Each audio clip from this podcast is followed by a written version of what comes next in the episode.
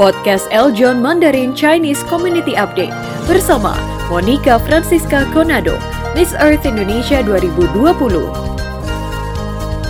Podcast ini dipersembahkan oleh Eljon Media dan disponsori oleh Tasha Eco Water Park Batu Raja. Mau liburan yang ekonomis dan seru? Ya ke Tasha Eco Water Park saja. Selamat mendengarkan.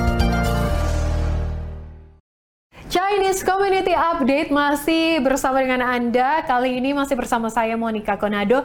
Kita akan masuk pada segmen budaya Tionghoa di Indonesia.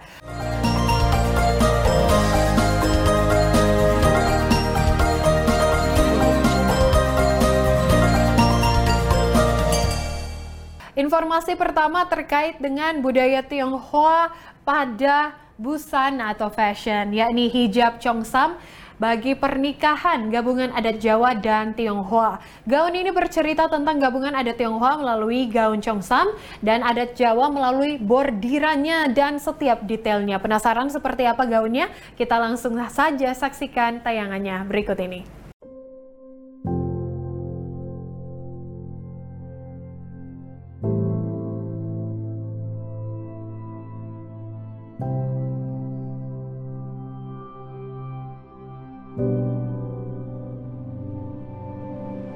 Appointment kali ini seru dan menarik banget karena yang klienku kali ini si Anissa dia punya request yang cukup unik dan challenging. Biasanya kalau klien-klien aku pada umumnya itu pasti ngasih tahu konsep weddingnya tuh kayak seperti lebih ke venue-nya, tempatnya seperti apa, terus nuansa acaranya atau warna-warna dari dekornya. Cuman kali ini si Anissa waktu dia pertama ketemu aku dia langsung ngasih tahu aku kalau tentang cerita keturunan dia dan dia pengen ada cerita mix of uh, Jawa and Chinese.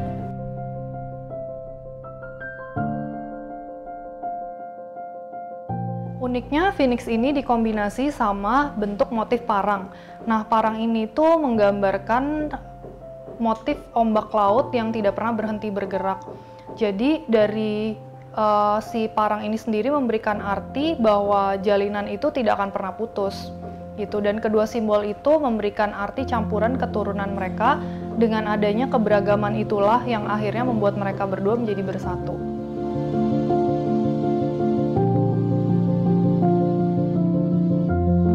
Warnanya itu bukan putih, tapi yang kali ini kita pilih itu warnanya skin champagne. Jadi supaya warna skin champagne ini nggak terlalu kontras sama kulitnya Anissa dan bisa ngasih slimming effect ke badan dia. Selain itu, warna yang melambangkan kemakmuran ini, yang warna gold champagne ini juga uh, bisa mempersatukan semua warna-warna bordiran lainnya ini yang banyak motif itu supaya menjadi kelihatan lebih nyata dan lebih nyala. Terus kenapa bentuknya itu cape yang unik banget di bagian atasnya. Jadi kita memang sengaja ngasih details yang unik itu ke badan atasnya dia untuk gaun hijabnya dia uh, supaya kelihatan lebih unik waktu dilengkapin sama campuran dari bordiran-bordiran itu. Oh ya, Lutfi juga pakai luaran yang dilengkapin sama bordiran-bordiran phoenix itu dan selain itu dia juga pakai ada tambahan details batik parang itu di bagian celananya. Jadi itulah yang bisa membuat kombinasi itu menjadi senada sama gaunnya Anissa. Senang banget karena bisa dikasih chance sama Anissa buat bikin gaun yang unik dan challenging ini buat bisa dikasih kepercayaan untuk menulis cerita keturunan dia dan semua keberagaman budaya dia itu yang akhirnya menjadi lambang persatuan mereka berdua.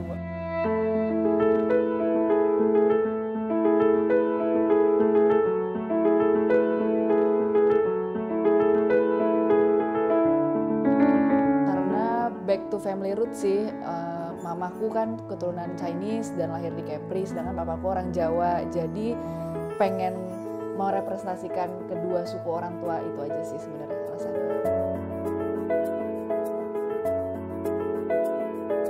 Kalau arti tertentu sebenarnya Phoenix itu sangat menggambarkan budaya Cina banget sih. Sedangkan parang itu kan juga termasuk motif batik paling tua deh yang saya tahu ya. Jadi benar-benar menggambarkan Jawanya gitu. Jadi kenapa milih Phoenix dan buat uh, motif parang memang untuk menggambarkan dua suku itu banget gitu.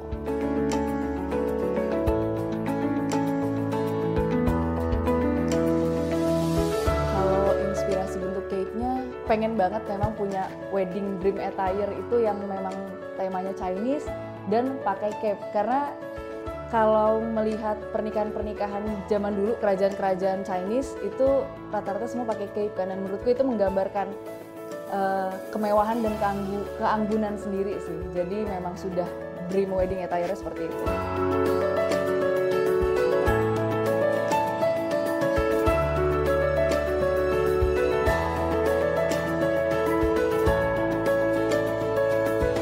Jadi uh, aku mengalami banyak banget kegalauan mencari desainer yang tepat untuk dream wedding attire-ku yang budgetnya juga masuk. Uh, to be honest, semua harus seimbang kan antara keinginan dan budget sendiri gitu.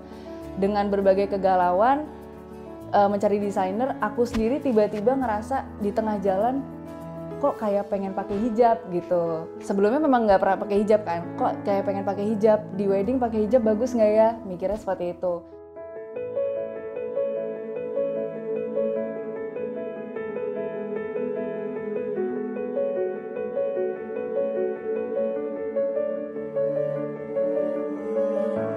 Dan ketika dalam pencarian tersebut, aku banyak bertanya sama teman. Sedikit sih, cuman beberapa orang yang tahu kalau dream wedding attireku seperti apa dan tiba-tiba rencana aku untuk pakai hijab ketika aku nikah.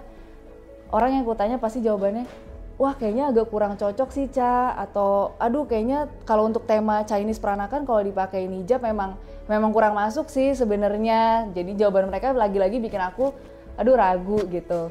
Dan in the meantime, aku lagi galau mencari desainer. Tiba-tiba malam-malam aku ngeliat di Instagram by Kristi Basil. Aku langsung scrolling. Yang aku tangkap pertama adalah ini baju-bajunya versatile banget. Uh, yang melulu uh, wedding international gown aja gitu. Terus uh, Kak Kristi pernah megang klien yang berhijab. Itu juga poin plus untukku. Berarti uh, wah sudah pernah memegang klien berhijab nih. Dan yang ketiga adalah uh, Kak Kristi pernah membuat suatu baju nikahan yang temanya Chinese banget dan menurutku itu cantik banget dengan cape-nya yang besar dan motif phoenix-nya yang super besar. Jadi saat itu aku langsung chat malam-malam, aku minta price list gitu, aku pengen tahu price listnya berapa. Surprisingly, price listnya benar-benar bikin aku benar-benar kaget karena dari semua desainer yang aku cari ini yang paling masuk ke budgetku. Jadi dengan dengan desainnya menurutku sangat mewah, price listnya tuh top notch banget deh. Hijab Chongsam pernikahan gabungan adat Jawa dan Tionghoa. Jika tadi kita masih penasaran sebelum menyaksikan, pastinya sekarang kita sudah lebih terpenuhi penasarannya melihat ternyata akulturasi budaya Tionghoa dan Indonesia ini bisa menjadi sesuatu yang menarik, yang bernilai seni, seperti hijab Chongsam yang baru saja kita saksikan. Selanjutnya kita akan ikuti informasi terkait dengan Hari Guyu yang jatuh pada tanggal 20 April setiap tahunnya. Apa itu Hari Guyu dan bagaimana hubungannya dengan belajar bahasa Mandarin? Ayo kita dengarkan ceritanya bersama Nining langsung dari YouTube channel Nining. Halo teman-teman, dua huruf China yang Nining nulis ini adalah Gu Yu ini adalah satu hari raya atau hari penting ya menurut kalender Imlek. Mungkin Anda mau nanya nih kenapa di Tiongkok memiliki begitu banyak hari raya uh, menurut kalender Imlek ya. Uh, kan itu barusan hari Jingbing ya, kira-kira pada dua pekan yang lalu. Iya benar, karena sepanjang tahunnya kalau menurut kalender Imlek akan dibagi menjadi 24 kala. Makanya terdapat 24 hari raya atau hari yang penting. Itu uh, hari yang amat penting bagi aktivitas pertanian. Nah, kalau hari Gu Yu ini adalah yang keenam dalam 24 hari raya itu dan juga adalah yang terakhir ya pada musim semi. Nah, Gu artinya padi-padian. Yu artinya turun hujan. Maksudnya, mulai hari ini di Tiongkok ya di wilayah Tiongkok sudah mulai lebih banyak turun hujan dan seiring dengan itu pasti padi-padian akan bertumbuh dengan lebih besar. Nah kebetulan uh, tahun ini ya hari Guyu akan jatuh pada tanggal 20 April 2021. Nah, biasanya menurut adat istiadat ya di Tiongkok ya, kami akan melakukan beberapa hal. Yang pertama misalnya menikmati bunga peony Nah, keduanya adalah minum teh yang baru dipetik dari pohonnya pada pagi hari itu yang paling fresh, paling enak itu. Dan ketiga adalah kita mau makan sejenis sayur ya, namanya surian. Dan juga ada satu kegiatan yang juga penting adalah untuk memperingati Bapak Changjie. Siapa Bapak Changjie? Saya akan kasih lihat sebuah lukisan. Jangan terkejut ya. Benar, kalau menurut buku kuno ya, Bapak Sanjaya memang dia memiliki empat mata dan juga dia orang yang pintar dan bijaksana. Nah, dia adalah seorang pejabat dia pada zaman akhir masyarakat primitif di Tiongkok waktu itu adalah Kaisar Huangdi ya. Uh, Bapak Changjie dia punya jasanya yang luar biasa. Justru karena pada zaman dahulu ya di sini masih belum ada aksara, mau mencatat sesuatu yang penting, uh, tanggal yang penting atau hal yang penting mereka menggunakan cara yang lain. Misalnya mereka mengumpulin batu atau mereka mengikat tali dan pasti itu tidak gampang ya Nah, Bapak Samjie dia menggunakan puluhan tahun untuk mengumpulin uh, aksara-aksara uh, yang sudah ada sebagian di, yang disebarkan di masyarakat dan juga dia menyusunnya supaya terbentuklah uh, huruf uh, piktografis. Nah, justru pada hari itu ya, uh, dia berhasil uh, menciptakan aksara itu. Uh, seluruh masyarakat di sini mengadakan kegiatan untuk menandakan terima kasih pada dia dan kegiatan itu sampai membuat dewa di langit juga sampai terharu. Nah, uh, padi-padian atau beras turun dari langit ke bumi bagaikan turun hujan.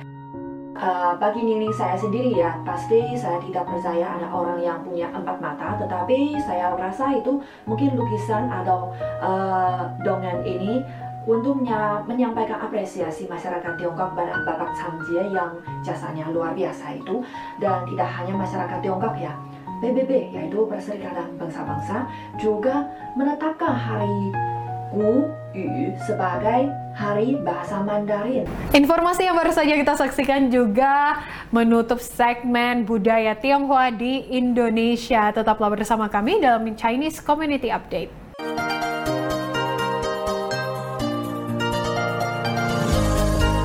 Terima kasih telah mendengarkan podcast Eljon Mandarin Chinese Community Update. Persembahan dari Eljon Media dan disponsori oleh Tasha Eco Water Park Batu Raja. Mau liburan yang ekonomis dan seru? Ya ke Tasha Eco Water Park saja. Jangan lupa follow podcast Eljon Mandarin di Spotify. Eh, eh, kamu tahu kan City Water Park Batu Raja? Tahu dong, emang kenapa? City Waterpark Batu Raja sekarang udah ganti nama jadi Tasya Eco Waterpark Batu Raja. Makin keren-keren loh spot foto dan area kolam renangnya. Wah, keren banget. Jadi penasaran? Kalau penasaran, langsung aja datang ke sana. Sekalian bawa teman-teman kamu dan juga keluarga kamu biar makin seru. Ayo, siapa takut? Pengumuman, pengumuman. Untuk masyarakat Kota Batu Raja dan sekitarnya, City Waterpark Batu Raja kini berganti nama menjadi Tasya Eco Waterpark Batu Raja. Fasilitas dan arena bermain, dua kolam renang besar dengan wahana bermain ember tumpah raksasa, perosotan anak-anak dan kolam renang anak-anak yang luas dan nyaman. Ada spot foto yang instagramable, area kolam yang luas dan bersih, serta lahan parkir yang nyaman dan gratis. Penasaran? Datang dan ajak orang-orang spesial kamu ke Tasya Eco Waterpark Batu Raja, Jalan Garuda Lintas Sumatera, samping Gor Batu Raja, Ogan Komering Mau liburan yang ekonomis dan seru? Ya ke Tasya Eco Waterpark saja.